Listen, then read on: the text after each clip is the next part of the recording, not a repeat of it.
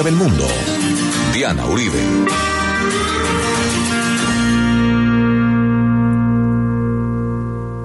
Buenas.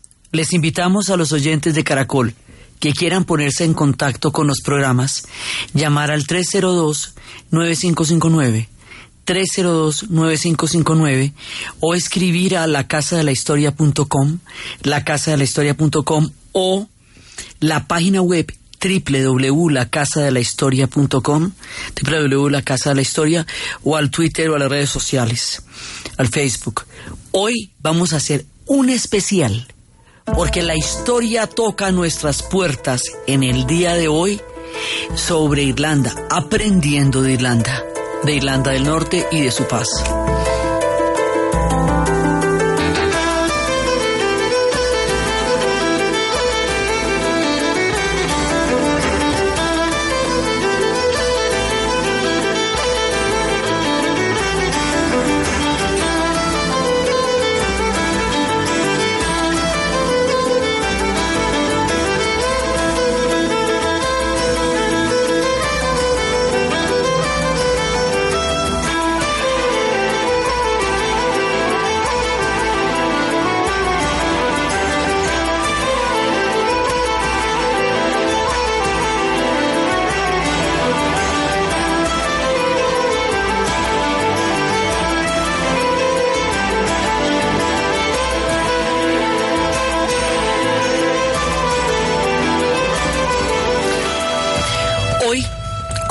Es el día que la historia toca nuestras puertas, como es el día que definimos nuestro futuro, como lo que pase hoy va a determinar el destino de las siguientes generaciones, de las siguientes décadas, de la historia de nuestro pueblo, nuestra, de nuestros hijos y de nuestros nietos, vamos a aprender de las experiencias de los irlandeses y de Irlanda del Norte, porque el camino de ellos fue largo, fue duro, fue amargo, lleno de unos odios terribles, de unas memorias de odio y de degradación inimaginables, de odios de cientos y cientos de años.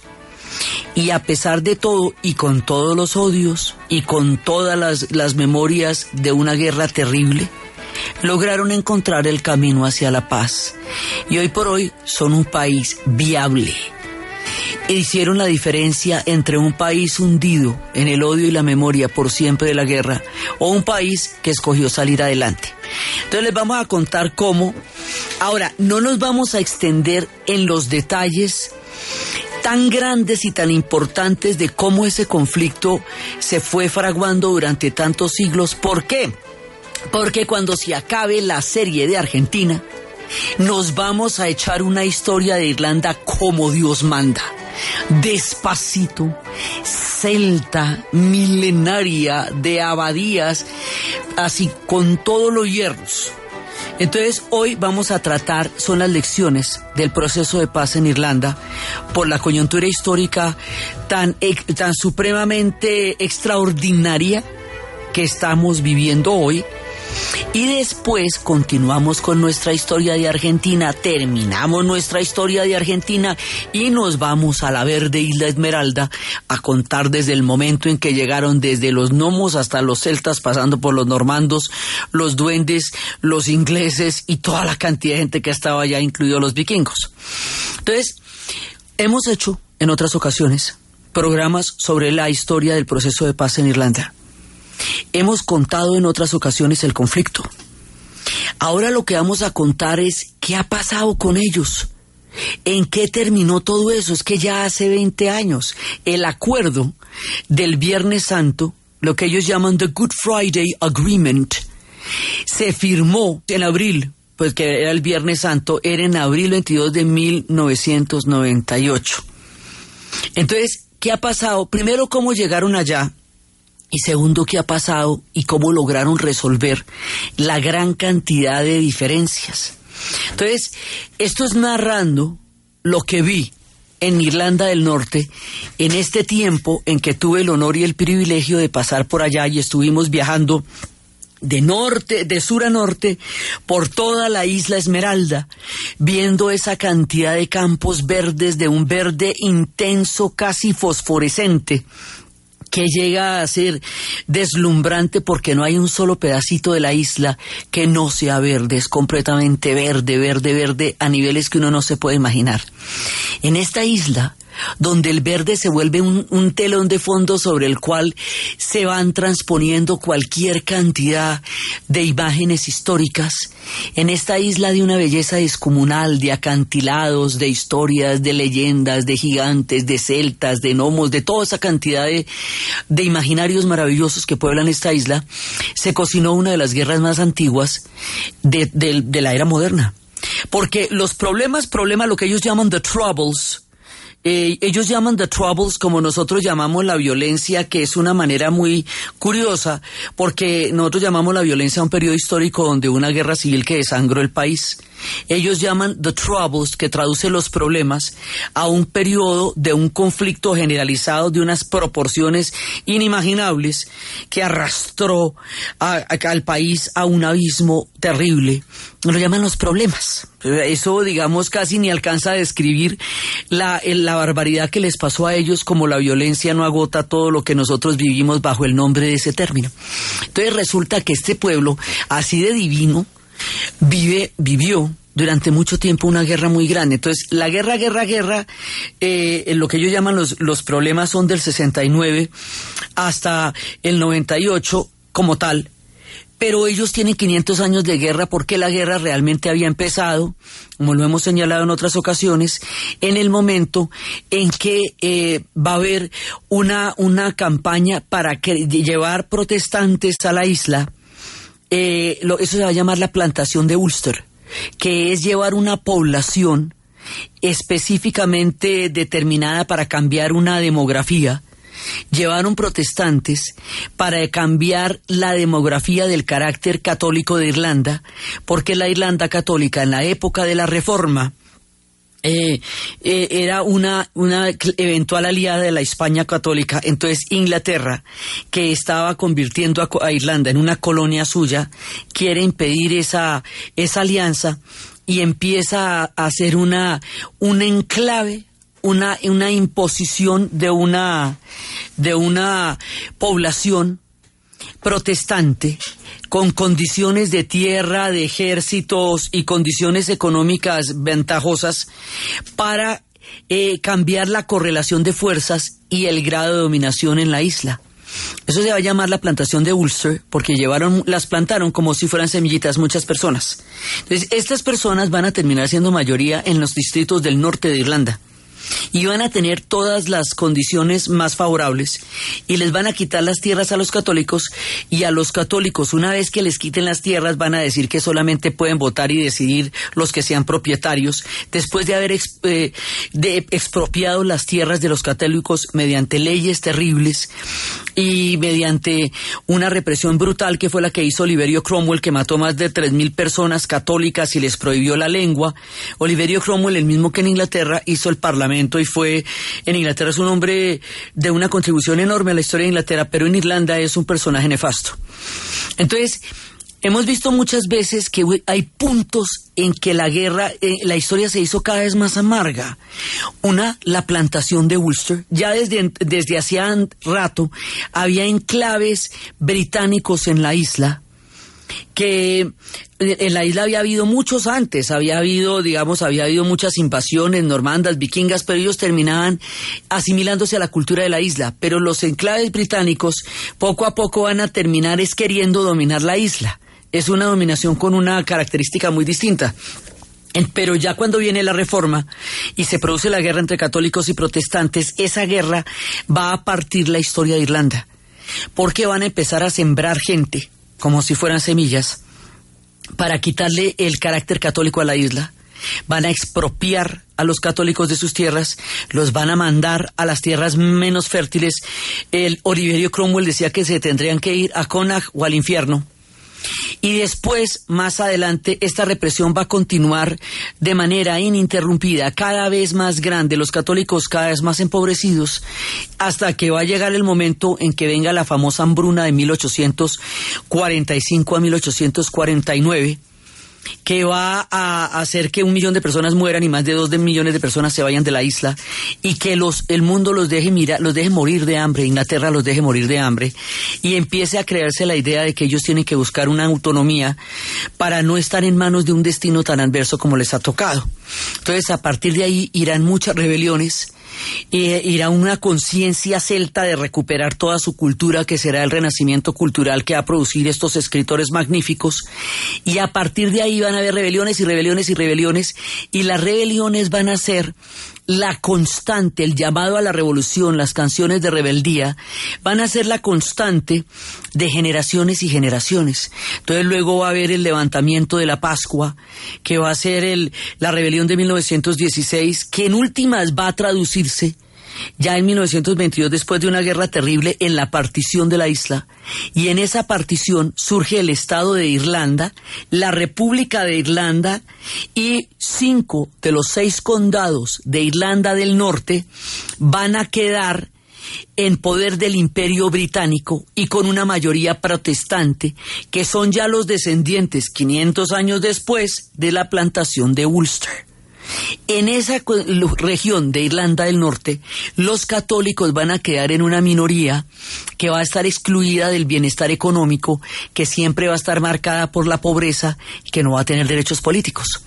Entonces, ahí se cultiva un odio antiguo un odio muy grande que se hace a través de rebeliones y rebeliones y rebeliones el resto del país se va a constituir en una república que va a ser la República de Irlanda como tal. Entonces, aquí va a haber muchas épocas en las cuales se van a recrudecer los conflictos, porque cada uno tiene intereses diferentes. Los protestantes ya llevan 500 años, han construido una sociedad, consideran que la batalla de Boine, la batalla en la cual ellos ganaron el control de la isla y la cual eh, da origen a la Orden de Orange, porque era con Guillermo de Orange que ganaron esa batalla, esa batalla de Boine para ellos es el imaginario de la creación de la victoria del mundo protestante. Su participación como parte del Imperio Británico en las guerras, en la Primera Guerra Mundial y en la batalla de Somme es un motivo de orgullo para ellos. Los británicos consideran que Irlanda del Norte es un pedazo del imperio como el resto de, la, de los pedazos del imperio que le dieron la vuelta al mundo. Los católicos consideran que todo eso que está allá les fue arrebatado porque originalmente era una única Irlanda, toda católica, que, que cambió por las circunstancias que fueron dichas. Esto se va complicando cada vez más y cada una de estas fuerzas va a ejercer un control violento cada vez mayor. Después de la hambruna dice nosotros estamos solos, crearán un partido que se llama Sinn Féin, nosotros solos. Después de la rebelión va a crearse el ejército republicano irlandés, el brazo armado de la lucha de los católicos. Y los protestantes también van a tener brazos armados que son los voluntarios de Ulster, y los que quieren la república los vamos a llamar republicanos y los que quieren seguir con la Gran Bretaña los vamos a llamar unionistas y cada uno va a tener grupos armados. Y los grupos armados van a empezar a matarse a través de bombas y bombas y bombas y bombas. Y esto va a llegar a un momento en 1969 cuando hicieron una marcha eh, por los derechos civiles pacífica y la ahogaron en sangre. Al ahogar en sangre la marcha del 69 al evitar la posibilidad de una salida política en 1969 en Irlanda del Norte una generación entera no pudo nunca, ni siquiera, volver a pronunciar la palabra paz. Ya nunca más se pudo volver a hablar de paz hasta que pasara otra generación. Cuando una generación no aprovecha una oportunidad o no sale bien, eso, esa plática se perdió, ¿me entiendes? Se pierde el año ahí. Entonces ellos no van a poder volver a hablar del paz sino de 30 años después. Y mientras tanto va a haber una violencia generalizada cada vez más grande, cada vez más grande, que hizo que la vida se volviera imposible. Y esto tiene puntos. En que se vuelve mucho más grave, puntos en que eh, el grado de violencia va a ser tan grande y la violencia de los protestantes contra los católicos va a ser tan grande que el imperio, el ejército británico entra a invadir la isla supuestamente para proteger a los católicos, pero terminó ayudando a los protestantes y desprotegiendo a los católicos y todo el mundo yendo a las cárceles, cada vez más a las cárceles y cada uno utilizaba las tácticas de las bombas y llegaron a puntos tan extremos tan extremos como que en Belfast hay un hospital que es el mejor hospital de traumatología del mundo, de los más grandes y los más importantes porque una de las tácticas de guerra era ponerles tiros en la rótula a las personas que marchaban en las manifestaciones.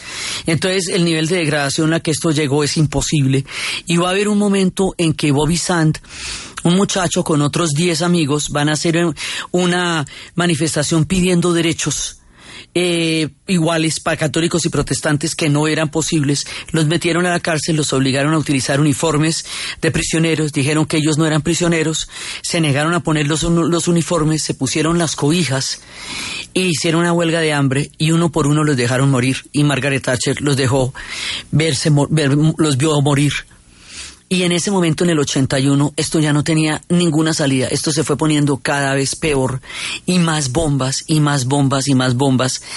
Y ahí al final de la marga de Thatcher, de la época de Thatcher, que fue la época más de, más de mayor confrontación, hay un principio de aproximación, el Tratado Anglo-Irlandés. 88, que dice que la gente de la República de Irlanda tiene algún tipo de, de voz sobre los asuntos de Irlanda del Norte, que estaban totalmente excluidos y se decidían desde Londres. Entonces, las cosas se van a poner muy mal antes de que empiecen a intentar resolverse. Hay un momento en que la gente se convence que por la violencia no van a lograr nada, que la violencia ha llegado a límites intolerables, estamos hablando de poblaciones de un millón de habitantes, donde hay gente poniendo bombas al lado y lado de todas las cafeterías, sitios se, completamente segregados como una apartheid entre católicos y protestantes, y los, los británicos con helicópteros vigilando cuadras a toda la gente por las calles. estaba entre los helicópteros, los francotiradores que estaban en, la, en los tejados eh, y las bombas de los católicos y las bombas de los protestantes y los tiros en la, en la rótula. Y esa era la vida de la gente en Irlanda del Norte. Hasta que un día dijeron, no, esto no es sostenible. Nadie va a derrotar a nadie. Ni, ni, el IRA logró sacar a los protestantes de la isla, ni los protestantes lograron derrotar al IRA, ni los británicos iban a dejar de tener el control sobre ese pedazo de la isla. Ni, no, eso no, nadie iba por la violencia ni por la fuerza a los objetivos y nadie iba a lograr el exterminio del otro, por mucha violencia que se hubiera ejercido. Pero lo que habían logrado era un gran dolor, una profunda amargura, una historia repetida y repetida de odio. Y de pronto empiezan a llegar a la convicción de que esto no es viable y no es eterno, y así no hay quien dure. Y es cuando escuchamos esta canción de, del grupo YouTube que se llama Domingo Sangriento. Hubo muchos domingos sangrientos en esta historia. Hubo uno en el 69 donde mataron a los estudiantes. Hubo un viernes sangriento. Hubo, eh, y estos hablan también de un momento en que pusieron una bomba en el Skilling y, botaron, y mataron un montón de veteranos. Porque hay, siempre hay domingos sangrientos. Entonces ellos hacen esta canción de Domingo, Domingo Sangriento, porque dicen que ya no más, que cuánto tiempo más van a estar cantando la misma canción de Domingo, Domingo Sangriento.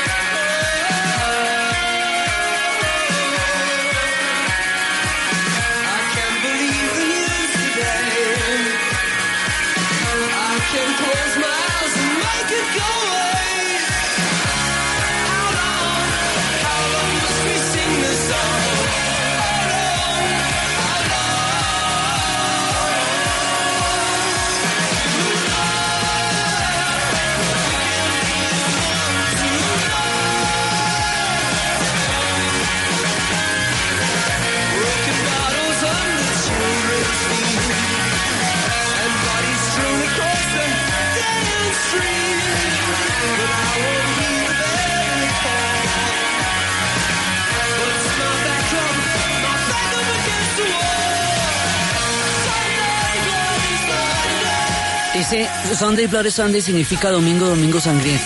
Entonces dice, no puedo creer las noticias de hoy. Quisiera taparme los ojos y para entender que esto no está pasando. Otra vez, otra vez nos está pasando, otra vez otra bomba. Entonces, otra vez los vidrios rotos en los pies de los niños, otra vez el domingo sangriento y otra vez el llamado a la, a la batalla. Pero yo no voy a escuchar el llamado a la batalla, yo no lo voy a escuchar ya más. Y no quiero seguir cantando esta canción. ¿Cuántas veces más voy a seguir cantando esta canción? Todo el mundo ha perdido, pero ¿quién ha ganado? Entonces hay una generación de jóvenes que no quiere la herencia del odio de la siguiente generación que, que, va a tener que tener una rebelión que va a ser fracasada y donde los van a matar a todos. Entonces, por eso vamos a escuchar después una canción que se llama como una canción donde dice otra vez la revolución, otra vez la rebelión. Por eso dice, esto no es una canción de rebelión, porque las canciones de rebelión eran de guerra. Esto es una canción, eh, esto es Sunday Bloody Sunday. Entonces es para decirles que hay una gente que dice esto no es viable y así no podemos seguir viviendo. Y es la generación de jóvenes que se niega a continuar el odio y es la generación de madres que no quiere tener vengadores, sino quieren tener nietos para que exista una nueva Irlanda y no solamente la Irlanda del odio. Estas canciones que en otras ocasiones las hemos, pone, las hemos puesto, hoy vuelven y nos dicen cosas cuando estamos mirando este momento de la historia.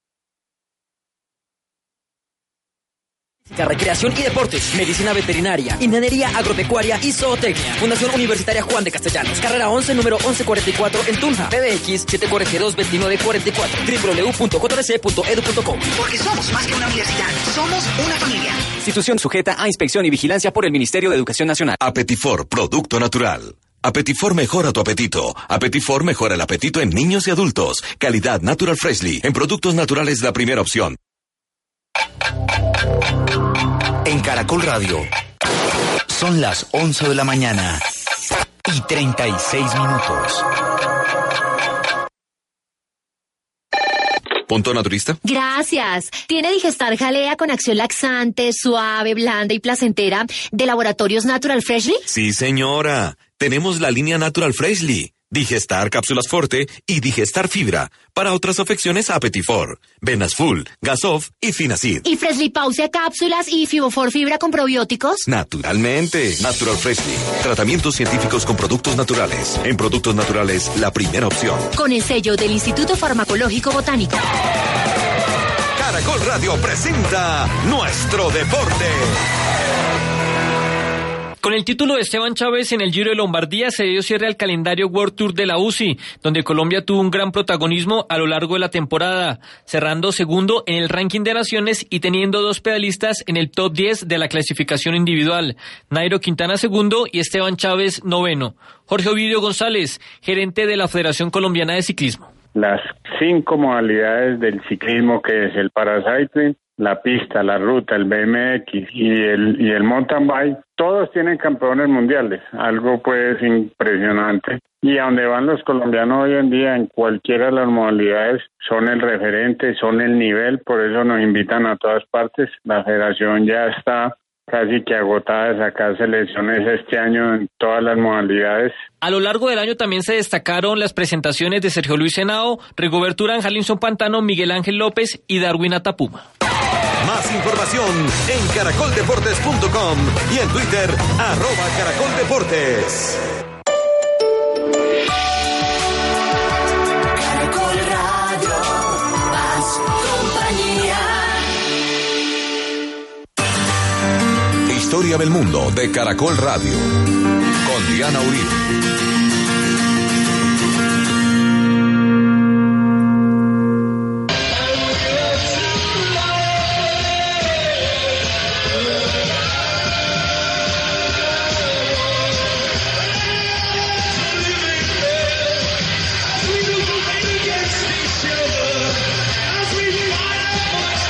Una canción, como una canción te la canto a ti. Dice, revolución, otra vez, ¿para qué? Y otra vez les gustaría ponerse los brazaletes, ¿para qué? Yo no me dejo poner los brazaletes, no digo que me digan a quién tengo que odiar y otra vez odiándonos los unos o los otros, ya por demasiado tiempo. ¿Ya para qué?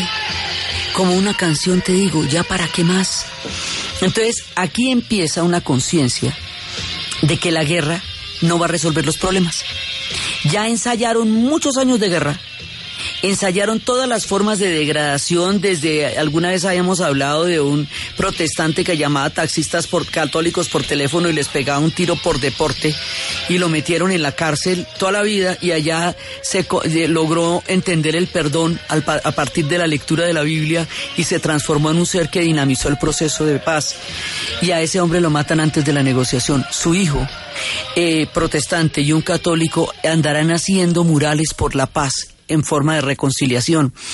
Historias, historias, historias de grupos dedicados simplemente a asesinar, que llegaban a un bar y decían, háganse todos los protestantes contra la pared y todos los católicos contra la pared y arrancaban a matar a todos los católicos y dejaban a los protestantes mirando cómo mataban a los católicos en el bar. Y esto con los helicópteros y todo. Entonces, esta historia se repite y se repite y se repite y se repite y ellos también tienen una geografía sangrienta que se llama Omag, que se llama en Esquilén, que se llama así, cualquier cantidad de, geografías de las bombas, como nosotros hemos tenido las geografías de los masacres, ellos han tenido las, las, las geografías de las bombas y de las masacres repetidas infinitamente. Después empiezan a hacerse pruebas de que se puede sentar a negociar cese unilateral del fuego del IRA durante un año. Entonces, cuando cese, el, el IRA haga el cese unilateral del fuego, luego lo irán a hacer los protestantes cuando los del IRA hicieron uno primero y luego lo interrumpieron y luego hicieron otro. Porque los procesos de paz no son lineales, sino que a veces retroceden y a veces avanzan. Entonces, bueno, cuando ya lo lograron cimentar, entonces eh, llevar a cabo, entonces los protestantes hicieron su cese unilateral. Entonces aquí había que cambiar un montón de condiciones por las que la Constitución de Irlanda decía que la República de Irlanda era toda la isla. Entonces, y además que era confesional. Entonces esto excluía a los protestantes eh, porque pues eh, había que derogar que, que, que se pudiera la posibilidad de que los protestantes también pudieran vivir en la isla. Y la idea de que eso no iba a dejar de ser parte de la Gran Bretaña, porque era desmembrar un pedazo del imperio británico, y eso tampoco era fácil. Entonces, cada uno tenía un proyecto que desconocía la existencia del otro. Y a cada uno le tocó de- ceder un pedazo que admite la existencia del otro. Entonces usted tiene que quitarle a la Constitución el carácter confesional y que toda, toda, toda la república, toda la isla es de Irlanda, porque si no, entonces los británicos que vienen siendo y los protestantes que vienen siendo. Entonces los protestantes tienen que meterse la mano al bolsillo y hacer eh, compartir la economía que la tenían totalmente monopolizada para que los católicos tengan derecho a empleos y a educación dignos en Irlanda del Norte.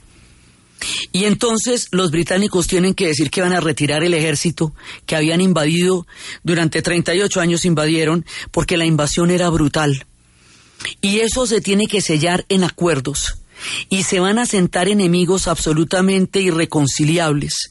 Entonces, ¿qué pasa? Cuando se van a sentar a la mesa, la primera vez que Mandela los invitó a Sudáfrica ni siquiera se podían sentar en el mismo lugar, en el mismo salón de lo mucho que se odiaban católicos y protestantes, y Mandela como chiquito mandando razones de un lado para el otro, hasta que ellos les dio pena viendo la narración del arco iris. Entonces, tienen que sentarse a, a negociar lo que, no, lo que no han podido negociar en todo ese tiempo. Para sentarse a negociar, hay toda clase de desconfianza, hay odio, hay bronca, hay incredulidad, pero aún así se sientan y negocian. No todos. Al principio no estaba el Sinn Féin. El Sinn Féin va a durar dos años en entrar a la mesa de negociación, pero finalmente va a entrar el Sinn Féin. Entonces, una vez que se sientan a negociar, cada uno tiene que ceder, porque si no, no es una negociación. Entonces, cuando logran hacer una negociación, esa negociación se va a llevar a un acuerdo. Ese acuerdo es el acuerdo del Viernes Santo, pero pasaron muchos obstáculos y mucho tiempo antes de que se firmara eso. O sea, para llegar hasta la firma de la paz, del acuerdo del Viernes Santo ha pasado una gran cantidad de, primero, de conversaciones secretas, segundo, de que cada uno tenga que hacer concesiones en cosas que podría, le parecerían imposibles, pero si no de otra manera no pueden llegar a acuerdos. Llegar a acuerdos entre enemigos significa hacer concesiones en cosas que, como ninguno hacía, llevaban a una guerra eterna y permanente. Entonces, porque la paz se hace entre los enemigos y allá los que se sientan eran no solamente profundos enemigos, sino personas que eh, tenían las manos untadas de sangre cada uno. Todo el mundo ahí era culpable. Por un lado. Y por el otro lado, había habido 25 años de veto al rostro y a la voz de la gente del IRA o del Sinn Féin. Entonces empiezan a aparecer seres invisibles que antes no aparecían en los periódicos a negociar. Y como decía Jerry Adams, la paz es más difícil que la guerra porque en la guerra toca matar al otro sin conocerlo y en la paz toca escucharlo y ponerse de acuerdo con él. Cuando hacen el equipo negociador y logran los acuerdos de paz, para que los acuerdos de paz tengan validez vinculante con la sociedad en la cual se van a implementar, hay que hacer un plebiscito.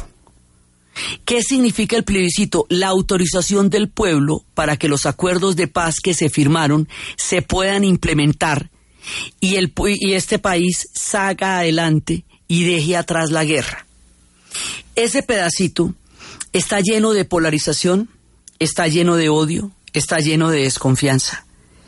Porque obviamente, o sea, muchas veces no van a creer los que han sido víctimas del IRA que los del IRA van a dejar de matarlos después de que los han matado de una manera tan terrible. Las personas que han sido víctimas de todas las bombas que era tanta gente tendrán que aprender a vivir con el hecho de que el IRA y el Sinn Féin van a entrar a la vida política y no a la vida armada en Irlanda del Norte, porque es la siguiente generación la que tiene que dejar atrás el odio, porque con el odio no puede vivir nadie.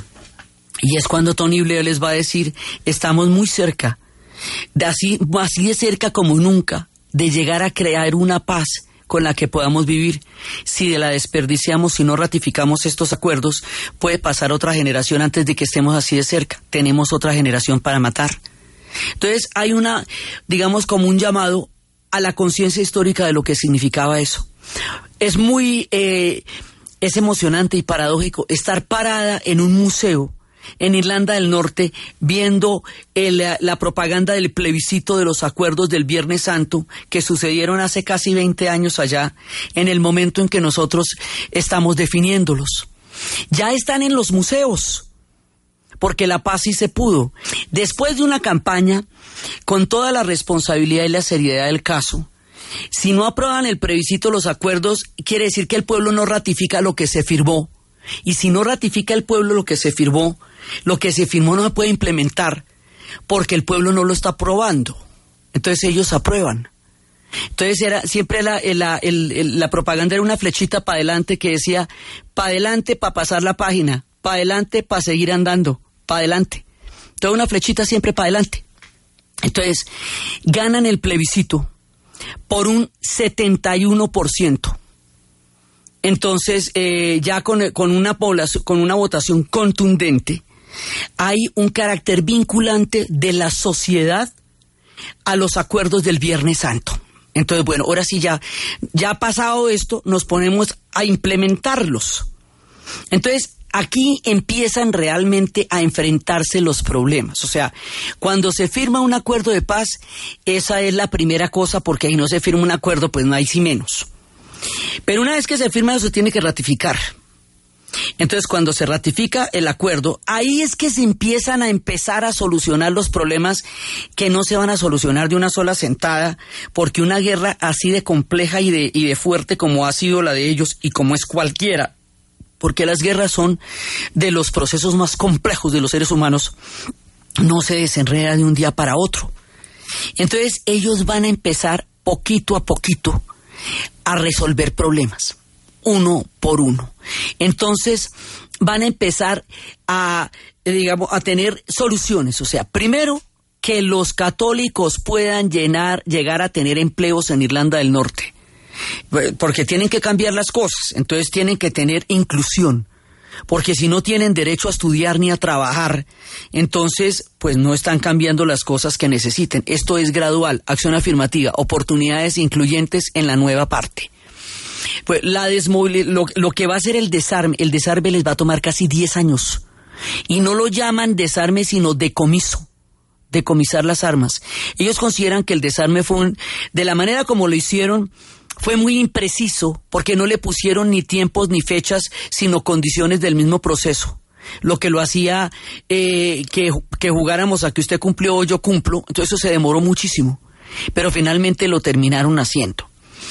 Entonces empiezan a resolver cada uno de los problemas a medida que se les van presentando. No todos de una vez, porque todos de una vez no se resuelve ningún proceso humano, sino que se disponen a sentarse a resolver la manera de crear otro país.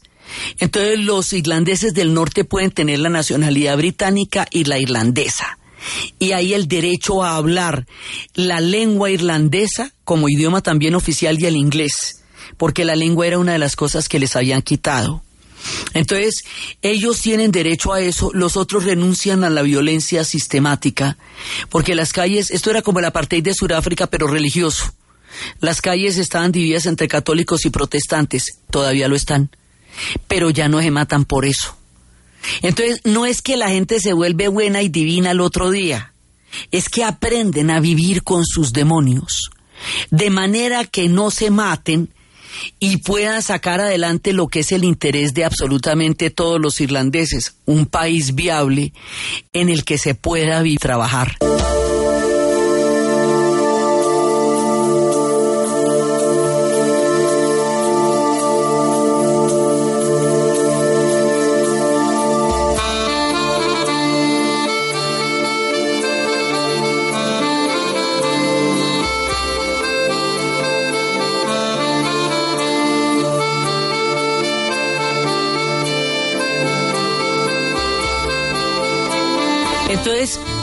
Van a empezar a dejar de lado eh, los odios. ¿Qué quiere decir dejar de lado los odios? Ellos no se van a dejar de odiar de un momento a otro. Todavía la ciudad de Belfast está dividida entre católicos y protestantes, los barrios, y todavía la gente va a colegios católicos y protestantes. Pero cada uno puede caminar por donde quiera y antes no se podía. Los grandes murales que representan escenas de dolor, de odio, de bronca, todavía están ahí, pero nadie sangra enfrente a ellos, no que los turistas se bajan y se toman fotos. Y ahora hay murales de paz.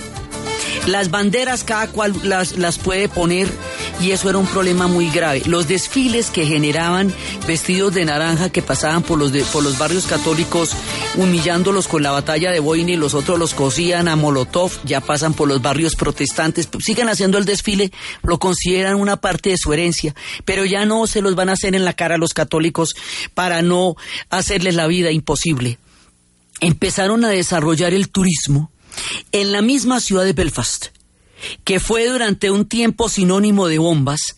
Montaron un museo fantástico que se llama el Museo del Titanic porque allá está el astillero donde se hizo el Titanic y de allá salió. Y eso es un motivo de turismo, pero para que los, los turistas vayan a ver el Museo del Titanic, toca que no se maten los 12 de julio en el desfile, ¿ve? Entonces, bueno, primero no nos matemos en el 12 de julio para que los turistas no se asusten y los buses de turistas puedan pasar de un lado para el otro. La gente, los del IRA, que ganaron escaños en el Parlamento inglés, no podían sentarse allá porque tenían que jurar lealtad a la reina. Y eso no lo podían hacer. Entonces, ¿sabe qué hacen? Gobiernan desde, desde Belfast. Es decir, se ponen de acuerdo, mucho gobiernan por Skype. Todo el día se van pasando documentos, se ponen de acuerdo, se llaman, pero los irlandeses no se van a sentar en las sillas que tienen en Londres para no jurar por la reina y los, y los ingleses dejan que las sillas estén allá vacías porque representan los escaños de Irlanda del Norte. O sea, a cada problema le van a encontrar un simbolismo que lo haga posible. Los símbolos y los ritos desbloquean las imágenes de odio en la psiquis humana. Y, un, y esto va mejorando poquito a poquito. Un día, eh, bueno, ya pasan muchas cosas. Después del 11 de septiembre, el terrorismo queda totalmente desprestigiado como forma de lucha, ya no se vale, por un lado. Por el otro lado, eh, van, cada vez van mejorando un poco más, un poco más, y ya empiezan a pasar cosas como que en el 2011 la reina Isabel fue vestida de verde a la República de Irlanda, saludó en gaélico reconociendo la lengua y pidió perdón frente a la piedra donde Oliverio Cromwell había matado tres mil católicos en el momento en que les quitaron en el control de la isla. Entonces, a medida que van pasando los actos simbólicos, eh, los, los colegios no los ha podido desegregar porque son colegios de barrio y toda la familia ha estudiado ahí. Pero entonces hacen actividades extracurriculares y juegan basquetbol después de las horas del colegio los católicos y los protestantes. Poco a poco van eh, haciendo paso a paso y a medida que se van poniendo por delante los problemas, van encontrando soluciones. Lo que hicieron fue abrir la posibilidad para crear un país. Hoy por hoy, Irlanda es un país viable y todos viven ahí, los católicos, los protestantes, los ingleses. El ejército británico se retiró, todos decidieron dejar la, la, lucha armada como método para hacer valer sus ideas. Todo el mundo sigue hablando como quiera, pero ya no se matan. No es que se adoren, no es que todo el mundo allá se ha puesto a pensar distinto, es que viviendo como son y pensando como piensan, encontraron la manera de seguir compartiendo una isla hermosa. Tuvieron un auge económico increíble, se llamaban los tigres celtas. Luego los cogió la crisis del 2008 a ellos también, pero la lograron superar. La Unión Europea les ayudó muchísimo para sacar su proyecto adelante. Hoy son un país viable, turístico y ven, por ejemplo, eh, son los 100 años de la, de la rebelión de la Pascua y se puede hacer un desfile en Irlanda del Norte con que la policía los cuide para que hagan el desfile en lugar de que los maten.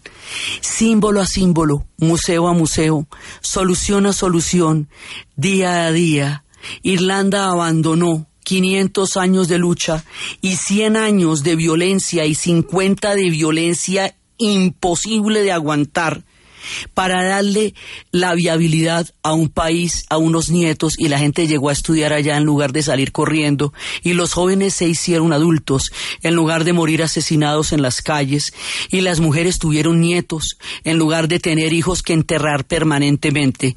Irlanda del Norte nos enseña con sus procesos, que la paz es arquetípica, que se hace en las sociedades que siempre hay opositores. El, reverendo Parsley, que fue el agente del odio durante 30 años, hace dos años estaba gobernando con el Sinn y eran enemigos terribles.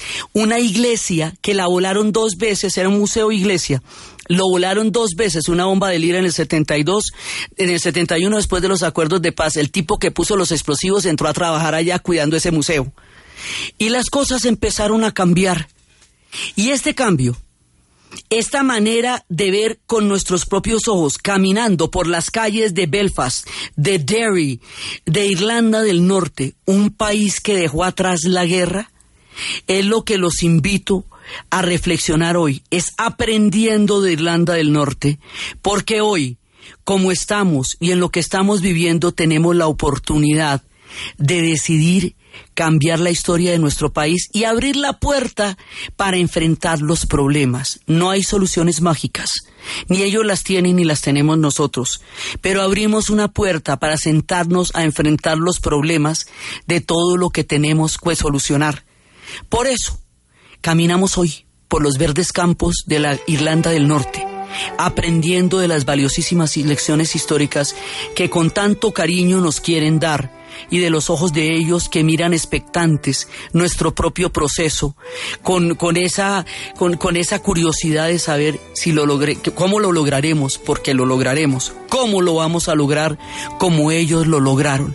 Por eso hicimos hoy en el día más importante de la historia de nuestro país, en esta generación y en nuestro tiempo de vida, un especial para aprender de historia de la Irlanda del Norte de cómo se resuelven los problemas, siguiendo adelante paso a paso y dejando atrás el odio, la incertidumbre, la guerra y las memorias más dolorosas para abrirnos a un futuro mucho mejor.